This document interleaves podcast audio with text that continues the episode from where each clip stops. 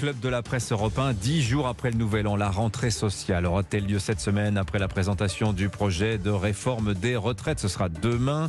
Politiquement, alors les angles se sont nettement arrondis ce week-end pour le gouvernement avec le ralliement sous condition des Républicains par la voix d'Éric Ciotti, son président.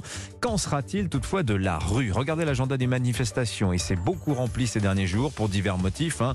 Pas que les retraites. Vous avez le débrayage des laboratoires de biologie, cet appel à la grève à l'hôpital de FO Santé. L'éducation, elle, elle sera en grève le 17. Liste non exhaustive, bien sûr. J'ai oublié les insoumis qui vous appellent à la mobilisation le 23 janvier, jour de présentation de la réforme des retraites. Tout cela dessine un puzzle de mécontentement, mais y aura-t-il un catalyseur? Comment faire atterrir la réforme aussi? On en parle ce matin avec Charlotte Dornelas de Valeurs Actuelles. Bonjour Charlotte. Bonjour Dimitri. Et Carole Barjon, grand reporter à l'Obs. Bonjour Carole. Bonjour Dimitri. Alors 64 ans jusqu'en 2030. Voilà un petit peu ce qui se dessine par projet de loi de financement de la sécurité sociale rectificatif, ce qui permettrait l'économie, euh, enfin la possibilité pardon d'un 49.3 gratuit, puisque c'est un, ce serait un texte budgétaire. Ce qui est assez frappant dans cette réforme des retraites, c'est que c'est pas encore présenté, qu'on sait déjà à peu près tout, Carole, sauf que pourquoi cette réforme? Pourquoi la réforme des retraites? On s'est posé la question la semaine dernière. J'ai pas eu de réponse dans la semaine. Et hier, j'écoute Michel-Édouard Leclerc, qui est quand même quelqu'un d'intelligent, qui dit Je comprends pas cette réforme. On n'a toujours pas la réponse. Mmh. Mais bien sûr, c'est parce que euh, Emmanuel Macron lui-même euh, a entretenu l'ambiguïté sur le sujet. Mmh. Euh, alors, soit dit, alors, à un moment donné, c'était pour sauver le système de retraite. On est revenu d'ailleurs à cet argument-là aujourd'hui. Mais entre-temps... On peut sauver, c'est un peu extrême comme terme, on l'a bien vu. Hein. Le, le, système des retraites, soyons clairs, n'est pas menacé de faillite ou de disparition comme ça, du jour au lendemain. les experts sont un peu partagés sur la question. le, le, le corps euh, le Conseil d'orientation des retraites. Non, mais ça dépend. Si vous jugez que 20 milliards par an de déficit, c'est grave ou pas non mais est-ce que vous jugez que c'est euh, grave Il dit que ça n'est pas menacé à court terme. En revanche, les prévisions à long terme sont effectivement plus inquiétantes. Hum. Mais euh, pour revenir quand même euh, à la compréhension par les Français de cette retraite et donc du pourquoi de cette retraite, il faut quand même rappeler que Emmanuel Macron lui-même avait brouillé les pistes puisqu'il avait parlé à la fois que ça pourrait servir au financement de la dépendance, de mesures dans l'éducation ou de la transition énergétique énergétique, enfin tout un tas de choses qui n'avaient absolument rien à voir avec les retraites. Oui, en fait, alors moi, je, si, je peux, si je peux me permettre une petite explication, je pense que dans sa tête, il se disait, si les gens travaillent trois ans de plus, ça fait autant de cotisations sociales en plus, donc des impôts qui rentrent dans les caisses de l'État. Sauf que les gens, on se dit, ah mais attendez, l'argent des, retraites va aller financer bah, des éoliennes, c'est ça Exactement, c'est ça le problème, c'est que euh, si vous voulez, si on fait une réforme des retraites, c'est pour financer les retraites. Or, euh, Macron lui-même avait expliqué que ça pouvait servir à autre chose. Aujourd'hui, le gouvernement euh, euh, insiste sur le fait qu'il s'agit de sauver le régime par euh, répartition, euh, mais du coup, les gens sont un peu perdus, effectivement. Alors je, donne personne n'y comprend rien. Je donne le projet. François Bayrou lui-même aussi, d'ailleurs, avait dit que c'était pas clair. Alors je, le projet, je le livre hein, comme ça, comme ça, on l'a bien en tête. C'est intéressant. Ce serait donc pour les générations à partir de juillet 61. Vous êtes né en, fin juin 61, ça passe. Vous êtes né le 1er juillet, ah, vous êtes concerné par la réforme. L'idée, ce serait donc à partir du vote de la, de, du texte, donc cette année, euh, en 61, vous êtes né en 61, vous travaillerez 62 ans, plus 3 mois. Vous êtes né en 62, 62 ans, plus 6 mois, etc., etc., jusqu'à ce qu'on atteigne euh, ce chiffre de 64 euh, ans. Euh, ce qui est drôle, c'est que trois mois par an jusqu'en 2030, c'est exactement ce que proposait Éric Zemmour pendant la campagne présidentielle, soit dit en passant. Mais euh, Charlotte Dornelas, il y, a la réforme. Non, mais c'est la petite pique. Oui, oui, on avait compris. Il y, a la réforme. En, il y, a la réforme en soi et il y a le contexte social. Alors le contexte, évidemment, se nourrit aussi de l'approche de la présentation du, du texte. Et je, je posais cette question y aura-t-il un moment une coalition des colères qui sont extrêmement disparates en ce moment bah, c'est la question qu'on se pose un peu depuis, euh, depuis longtemps et en, particulier de manière un peu plus euh, tangible depuis le mouvement des Gilets jaunes. Mais vous voyez un, janvier brûlant, vous ou pas? Bah, Franchement, j'en sais rien. Je vais pas commencer à expliquer que ça va arriver parce que ça n'arrivera pas ou que ça n'arrivera pas parce que ça va arriver. Je me connais. Pour moi, c'est un fantasme politique, c'est un fantasme médiatique, hein, cette histoire de janvier brûlant. Il y, a, une partie de fantasme et, et qui repose malgré tout sur une colère latente dans le pays qui est réel, mais qui est mal défini, mais mal défini par les gens en colère eux-mêmes.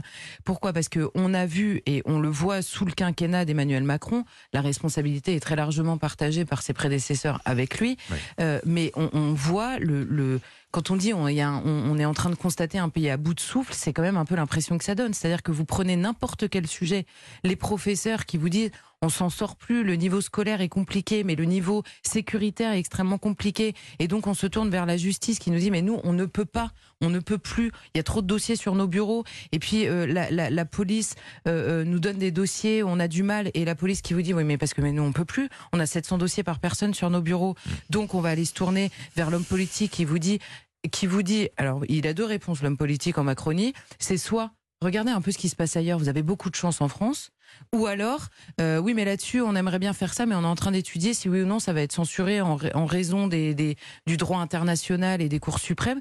Donc vous avez à la fois une impuissance et le constat d'un échec. Et qu'est-ce que vous avez à la tête de l'État?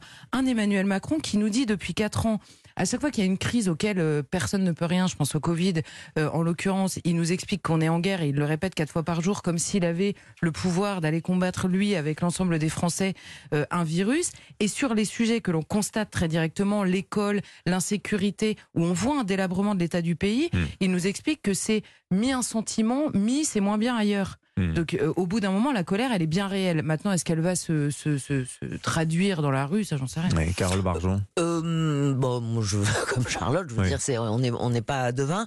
Je note simplement que quand même, il euh, y a eu. Quand même, il y a eu la je veux dire, y a, on a non, mais pardon, pardon. Il y a eu les gilets jaunes euh, ou quelques gilets jaunes qui oui. ont organisé une manifestation à Paris 4700, samedi. Hein, pas beaucoup, franchement, hein. ça fait plouf. Bon, donc on a plutôt le sentiment que, comme le dit Jérôme Fournier, Fourquet, le pays est plutôt dans une sorte euh, d'apathie civique. Oui. Euh, et euh, il peut y jaunes, avoir hein. un front, il y aura un front syndical uni contre cette réforme des retraites. Oui. C'est tout à fait clair dans les propos qu'a tenus Laurent Berger euh, dans Le Parisien, je crois hier. Euh, est-ce que pour autant il y aura vraiment des débordements et des mouvements de rue euh, très massifs euh, Je n'en suis pas si, si sûr. Mmh. Voilà.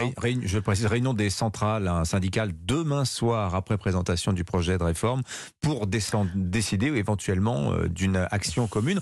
On voit quand même que le gouvernement a mis à profit ce mois qu'il s'était laissé pour préparer, reporter pardon, le, le, la présentation du, du projet.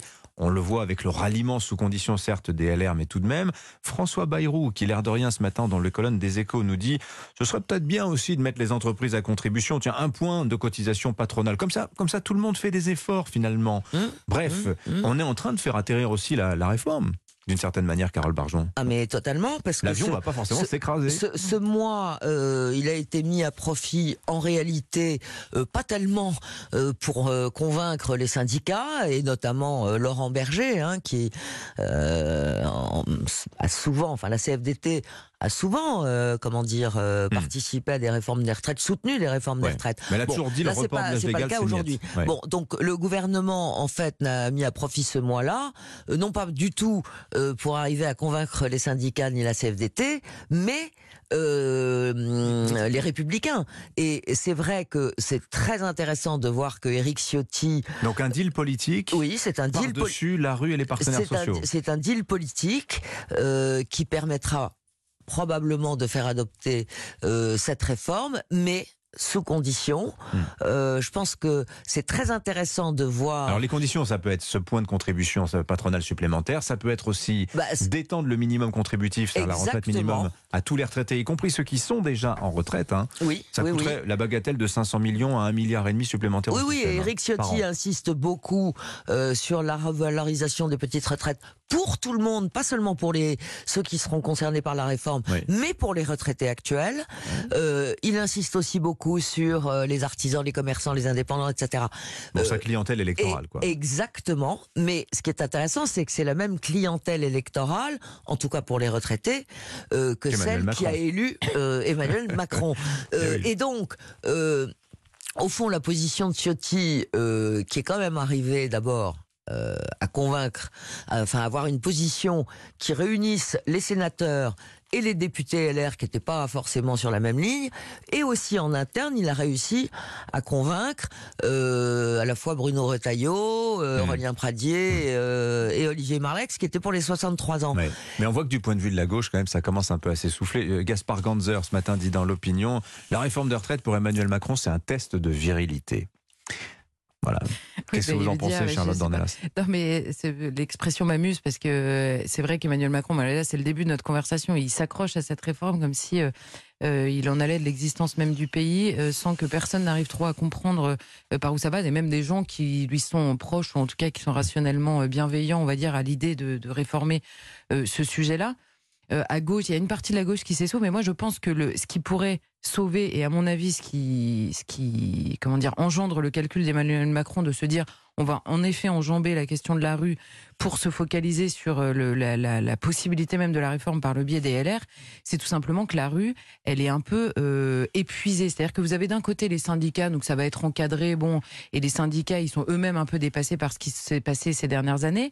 Vous avez euh, la France insoumise, il y a de plus en plus de gens, même à gauche, qui veulent absolument s'en démarquer, donc il n'y a pas de front uni. Et vous avez les gilets jaunes que tout le monde a dans la tête, mais les gilets jaunes, il faut voir leur histoire quand même. Ils étaient des milliers sur les ronds-points. Ils avaient un discours qui était euh, celui de est-ce qu'il est possible de vivre correctement de notre travail sans se faire assassiner par, par euh, des, des impôts Mhm. dont en plus on ne sait pas exactement ce qu'ils deviennent.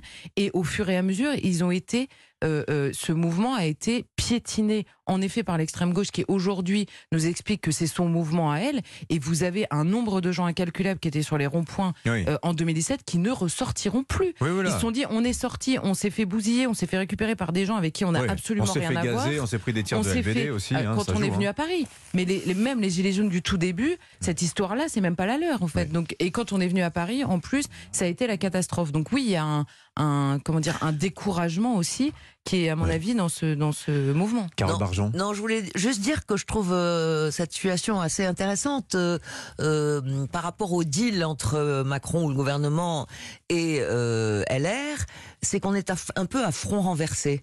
C'est-à-dire euh, que euh, Éric Ciotti, avec toutes les conditions qu'il pose, en fait, Mm. euh, il, il- il se pose dans le camp des gentils, euh, avec plein de mesures d'accompagnement social, et il laisse au fond le gouvernement euh, le Ouais. rôle du méchant. Merci Carole Comme dirait Gérald Darmanin Comme à dirait- propos de l'immigration. Ah oui, c'est ça. Gentil avec les gentils, méchant avec les méchants. Merci, Carole Barjon, grand reporter à l'Obs. La une de l'Obs euh, cette semaine. Le- Tous HPI, point d'interrogation. Voilà, tous ceux qui sont à haut potentiel Ouais, intellectuel. Il y en a partout en ce moment. Des, Ouais. euh, Ah oui, voilà, j'en avais deux avec moi ce matin, la preuve. Et un troisième vient d'arriver. Merci, Évidemment. Charlotte Dornelas.